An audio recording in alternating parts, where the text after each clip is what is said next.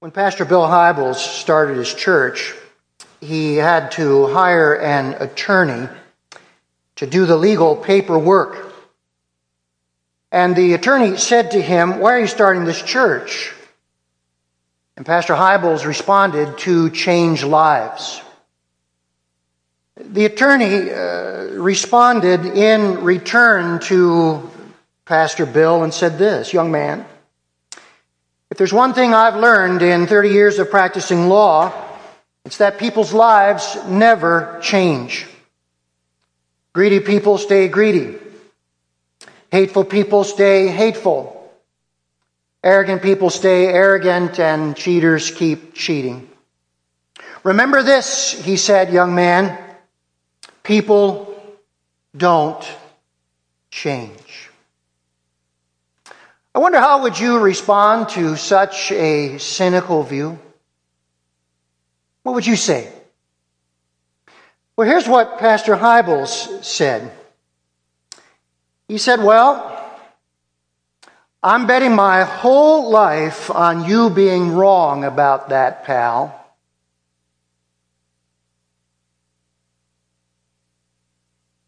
All of us are here today because we agree with Pastor Hybels. People can change because Jesus Christ has the power to change them and the power to change us.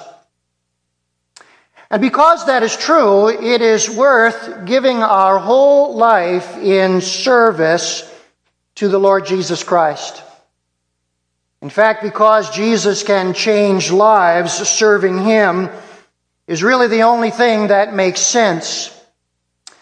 Now, this morning we are going to see that as we continue in our series on the Last Supper. We are coming to a message today that I am entitling right out of the scripture, doing greater works than these. And I want you to take your Bibles and turn with me to John chapter 14. And I'd like to read for us verses 12 to 14. John 14, and let me share with you these very important words for us today. Jesus says, Truly, truly, I say to you, whoever believes in me will also do the works that I do. And greater works than these will he do because I am going to my Father. Whatever you ask in my name, this I will do, that the Father may be glorified in the Son. And then, just in case we missed it, Jesus repeats it again. If you ask me anything in my name, I will do it. Now, these verses are some of the most misunderstood and misinterpreted in the whole Bible. They were not given so that we could claim supernatural powers at our beck and call. The reason Jesus gave them to us was to encourage us in the ministry of changing lives. And that is why it is worth every effort to serve our Savior because Jesus is telling us people can change. Now you remember the structure of this portion of John 14 from last week. In verses 7 to 11, Jesus makes two amazing claims to encourage our faith. And now today, he makes two amazing claims to encourage our ministry. Let's take a moment, shall we, and pray together and ask the Lord that he might teach us. Gracious Savior, sometimes we need to clear the deck from our perceived notions about what your word means.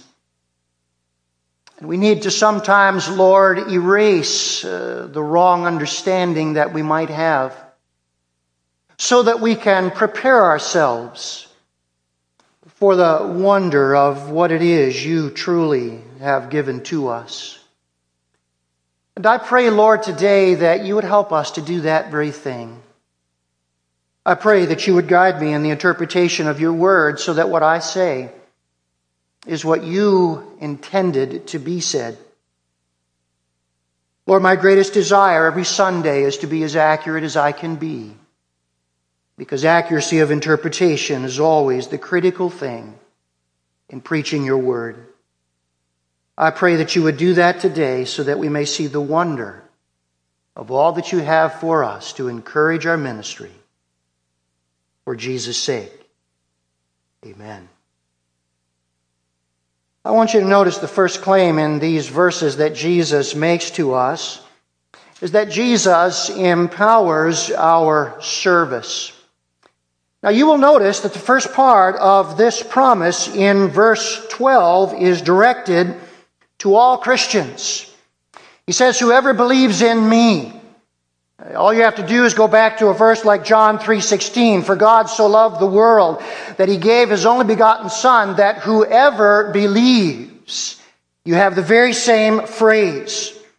So Jesus could have very easily limited verse 12 to the apostles, but instead he included you and me. However, there is a distinction here. When he says, Whoever believes in me will also do the works that I do, clearly the apostles had the power to command miracles. Uh, last week, somebody came to me after the service and challenged me about my claim saying that only Jesus cured blindness. Uh, they said, Well, what about Ananias in Acts chapter 9? Turn there for just a moment. And look with me at Acts chapter 9. This is the conversion of Saul, who became the Apostle Paul. And notice what occurred in verses 17 and 18 and how God used Ananias. Look at what the Bible says. So Ananias departed and entered the house, and laying his hands on him, he said, Brother Saul, the Lord Jesus, who appeared to you on the road by which you came, has sent me so that you may regain your sight and be filled with the Holy Spirit. And immediately something like scales fell from his eyes, and he regained his sight.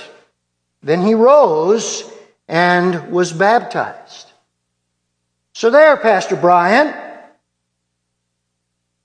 Someone else cured blindness. What do you have to say about that? Well, you know that I have an answer.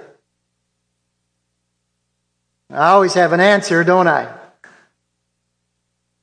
What I would say is this is a fulfillment of Jesus' promise in John 14 12. Ananias did Jesus' works. But do you notice here that he was careful to say it was the Lord Jesus who performed the miracle? It was not Ananias. It was Jesus who caused the scales to fall from Saul's eyes. And I want to say to you today that is a very, very big difference.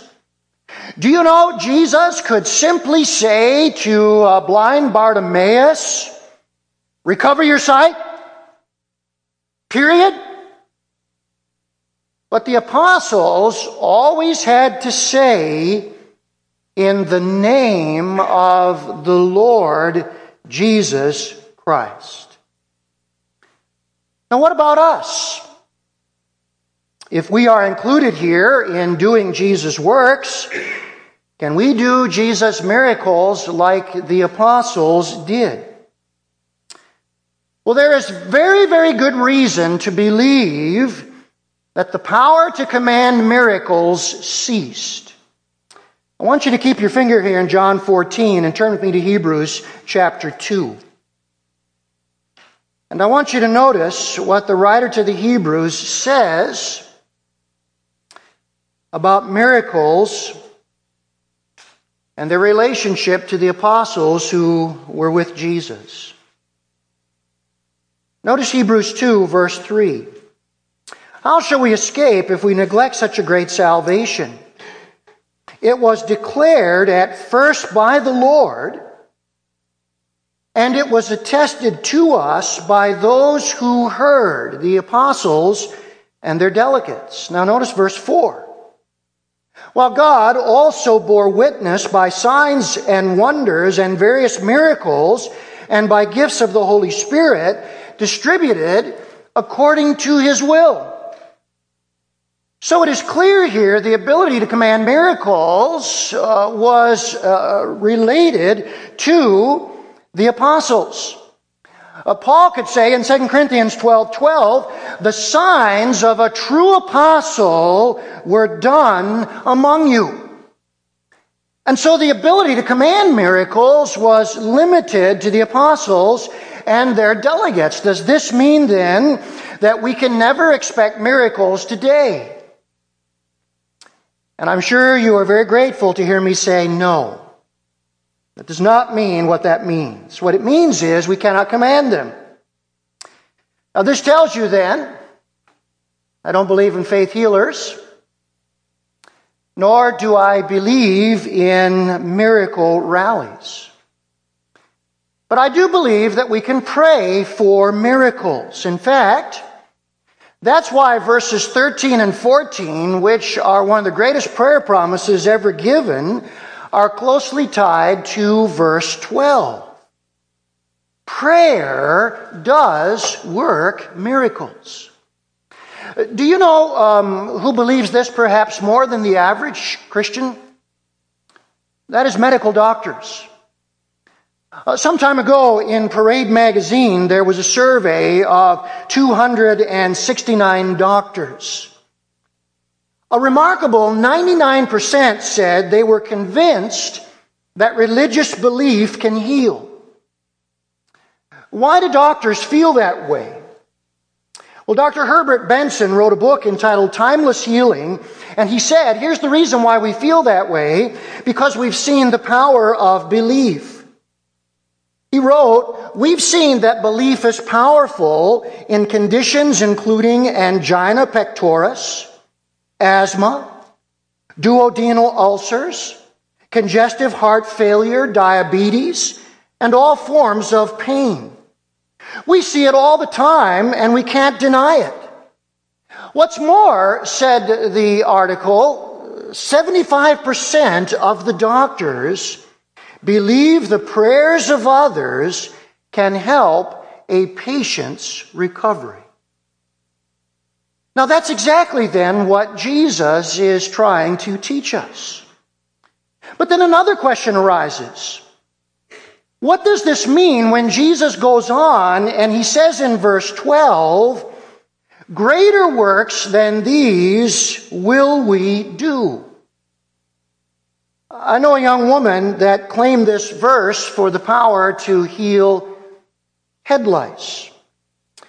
She said that she laid her hands on a, a young girl who was infected with head lice, and those lice disappeared instantly. Now, I want to say to you today, I believe God can clear up head lice if He so chooses.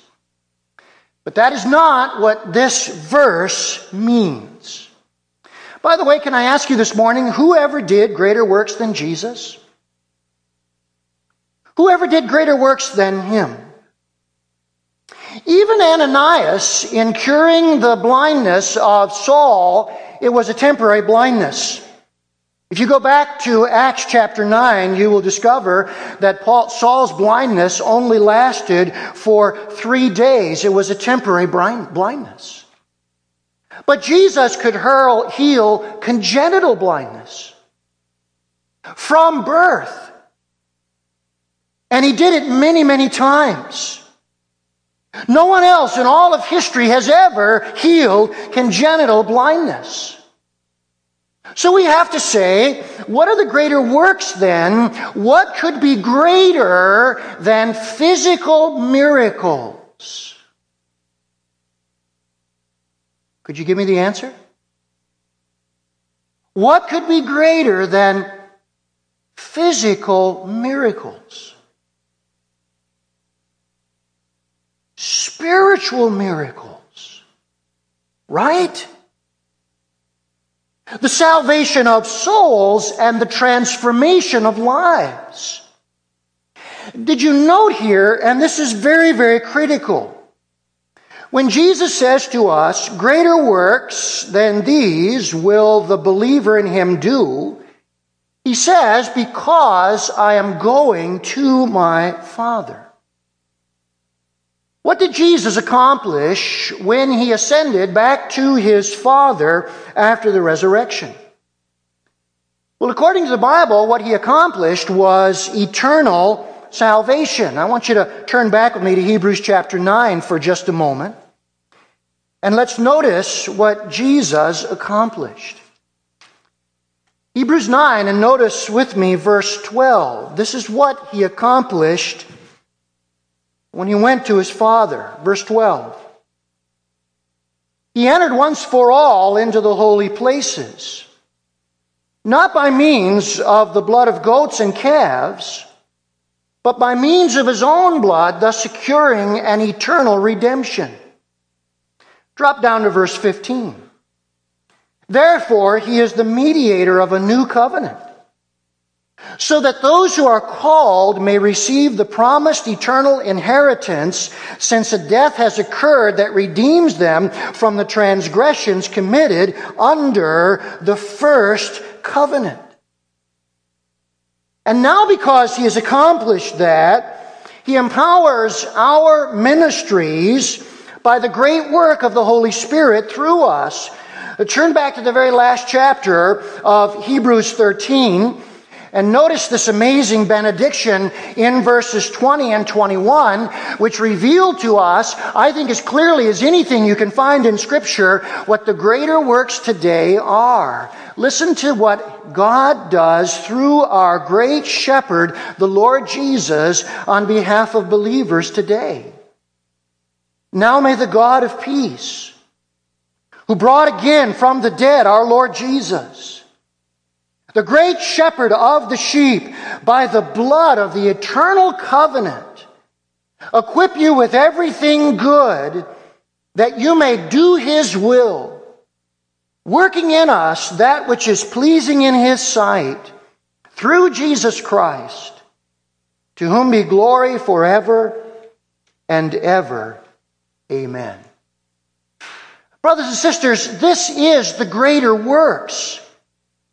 It is Jesus, the, the author of a, a far greater covenant, who is now the greater shepherd at the right hand of the Father in heaven. And the greater works he does is that he equips us for every good work, and then he works in us that which is pleasing in the Father's sight. Those are the greater works that Jesus was describing. It was interesting this week as I was preparing for this message. I came across an explanation of the greater works in a uh, way that I was not expecting. I was not expecting this man to be the man who I think has explained this in the best way that I have ever read it. This man was born in Australia. His name is Nick Vujicic. Vic Nuyachik. And he was born without arms or legs. He's one of those rare individuals that has tetra amelia syndrome. He only has two small feet and he has two toes on one of the feet.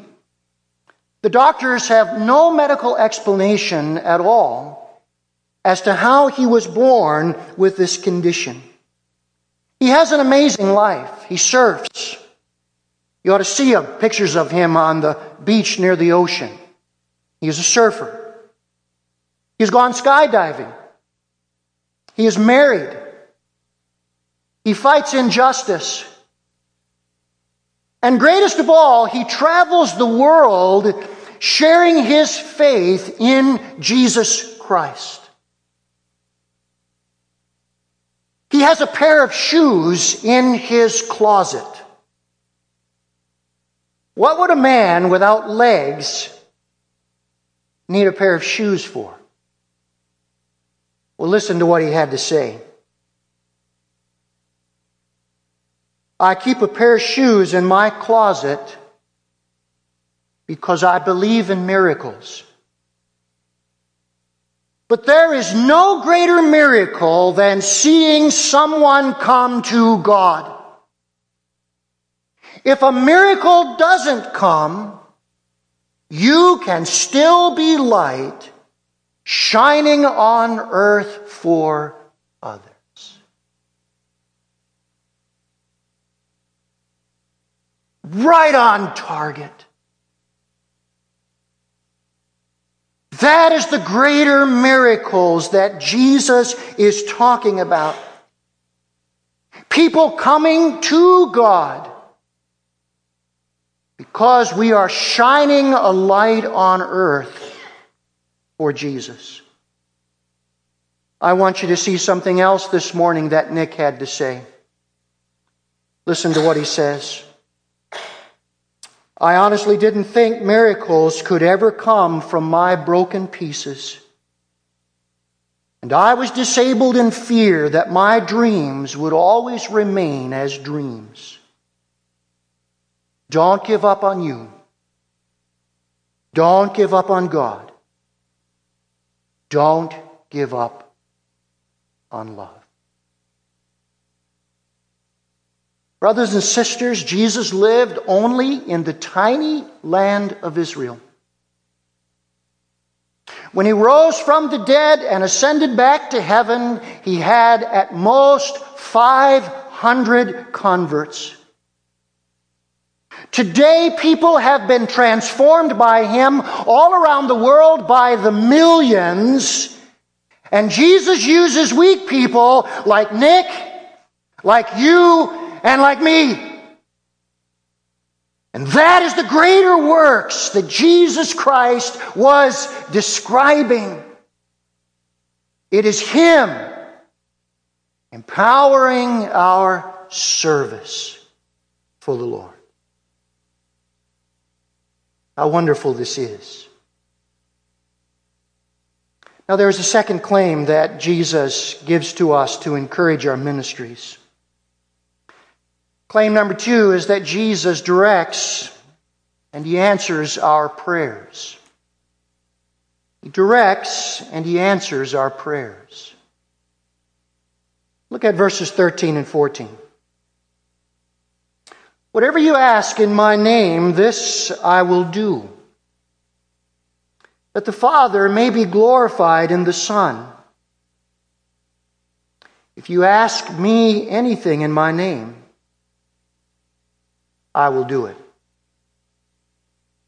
Now, clearly, here, whatever links this prayer with our works. This is very vital for us to get this this morning. What Jesus is saying is that the purpose of prayer is so that we may live a fruitful life. We must never separate this promise of prayer from verse 12. The Lord is saying, here's why I have given prayer. It is so you may live a fruitful life. I read about a pastor who went on a home visit. Uh, while he was there, he asked uh, the little boy in the home, Do you pray every night, my boy? And the boy responded, No, some nights I don't want anything.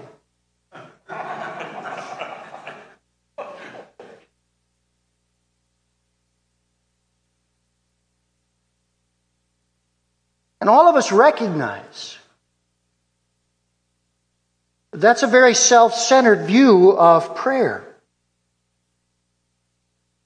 Please don't miss this this morning. The purpose of prayer is so that our lives will be fruitful in doing the greater works that God has called us to. And Jesus is saying he will answer prayer that makes us fruitful in that way. I think we've seen two amazing examples of that today with those who have gone on mission trips. Jesus loves to answer prayers for people who desire to be fruitful in doing the greater works. Now, I want you to notice here that Jesus tells us very clearly how we can pray. We are to pray according to God's will. When Jesus says we are to pray in His name, ask in my name, there is a very clear meaning of what in my name is. It's interesting that the Apostle John uses this same terminology again in 1 John 5, only he substitutes another phrase for in my name. Turn back with me to 1 John chapter 5, and I want you to notice how he uses the exact same concepts, but he substitutes another phrase for the phrase in my name, and that phrase tells us what it means to pray in the name of Jesus. Look at verse 14 of 1 John 5 and notice what John says. And this is the confidence that we have toward him. That if we ask anything, and now notice this, not in my name, but according to his will, he hears us. And if we know that He hears us in whatever we ask, we know that we have the questions we have asked of Him. Notice here how John substitutes according to His will to in my name. Now, obviously, John had to substitute that because he couldn't say ask in my name like Jesus could. So clearly, John is telling us that when Jesus says pray in my name, what he means is pray according to my will. Secondly, Pray believing Jesus will answer. Maybe you've wondered why does Jesus repeat this in verse 14? If you ask me anything in my name, I will do it.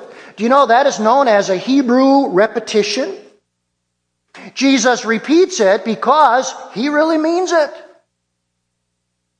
I want to bless you. I mean this. And then, notice, thirdly, we are to pray for everything, big or small, because Jesus says, whatever, whatever, whatever you ask, anything big or small. A woman went to a very well known pastor, G. Campbell Morgan. She said, Dr. Morgan, do you think we ought to pray about even the little things in life? He looked at her and he said, Madam, can you think of anything in your life that is big to God? And of course, nothing is. And so says Jesus, pray for everything, big or small. And then, fourthly, notice that we are to pray for God to be glorified. Whatever you ask in my name, this I will do, that the Father may be glorified in the Son. God will never give us anything that detracts from His glory. He will never give us anything that in any way diminishes the glory of His name and the glory of His person. And so when we pray, we must always pray that whatever He grants to us will be ultimately so that he will be glorified. Some of you know the name of Dr. Kent Brantly. If that name rings a bell, you know that he was the very first Ebola American patient and survivor. He was chosen as Person of the Year for Time magazine in 2013. He contracted the deadly virus uh, Ebola while he was running a treatment clinic for Ebola patients in Africa. When he saw his own symptoms, he uh, withdrew into his house. And he said while he was alone in his home in Liberia, with a disease he had not seen one person ever survive from, he prayed. Let me ask you, what would you pray in a situation like that? Now remember what Jesus said. Pray according to God's will. Pray believing Jesus will answer. Pray for everything big or small. And pray that God will be glorified.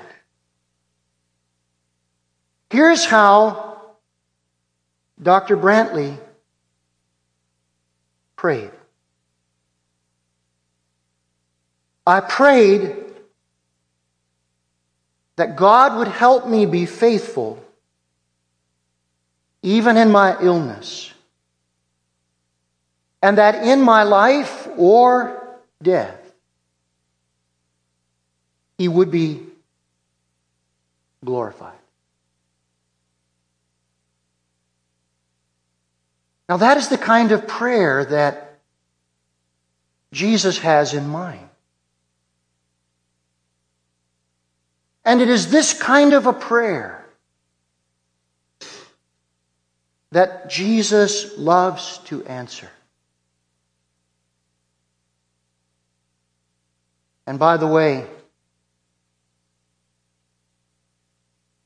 is this not a greater work in answer to prayer? Yes, it is. Yes, it is. And so here's what Jesus is saying I will empower your service.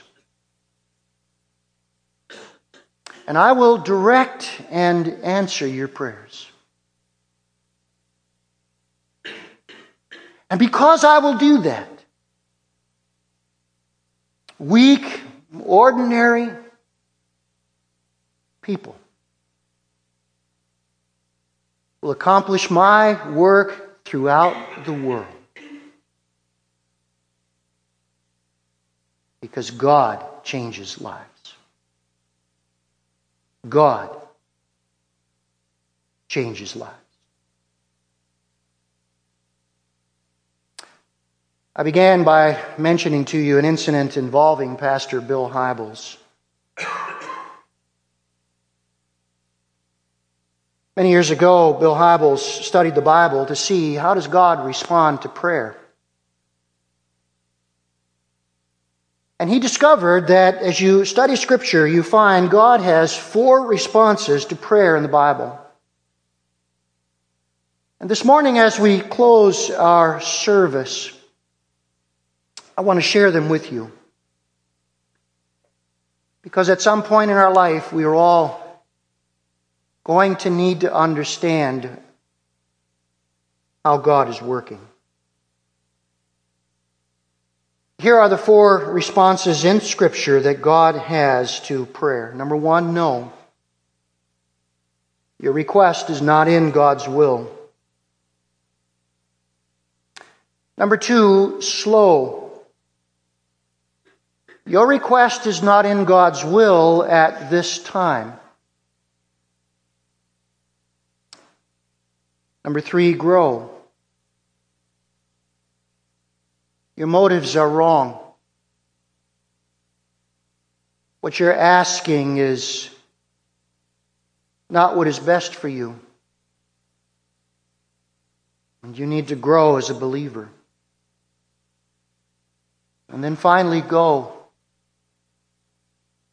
Your request, timing, and spiritual condition are okay.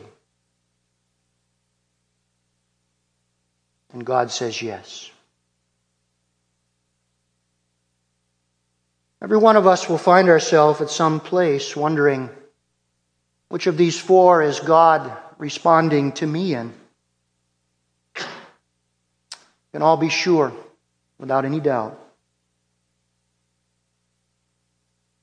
God is responding in one of these ways. And He is doing so for our best and our good. That He might do the greater works through us that He longs to do.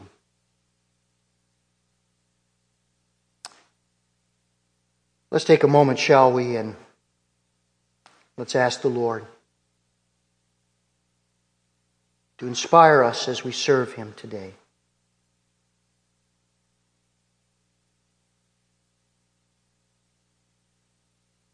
Gracious Lord, thank you that the Bible interprets itself.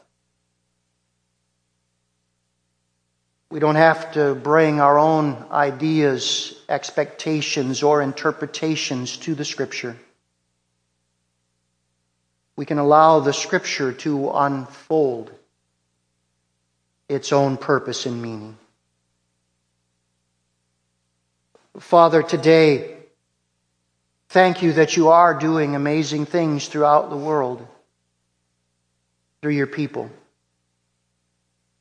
Thank you that Jesus, who received all authority and is ruling and reigning, has not failed and will not fail. Thank you, Lord, today that the only thing that truly makes sense is to give our lives in grateful, heartfelt, devoted service to Him. That someday He will return, He will take us to the Father's house, we will be with Him forever. And in the meantime, He is building His kingdom in the lives of people. Lord, the greatest miracle that ever occurs today is the miracle of the new birth.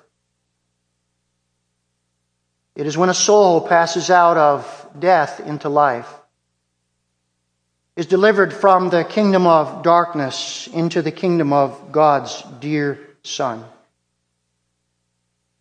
and then begins to be like Nick Vujicic, a shining light that draws people to God. This is our quest. This is our purpose. This is our hope. This is what you saved us for. And so encourage us today. Come what may. However difficult the struggle or the hardship, that these are real promises from a real Savior who has said, I will never leave you, nor will I forsake you. So that we can confidently say, The Lord is on my side. What can man do unto me? Bless us, Lord, today in incredible ways we could not anticipate because we believe your word, stand upon it and pray for the glory of your name. Thank you, blessed Lord, in Jesus' gracious name. Amen.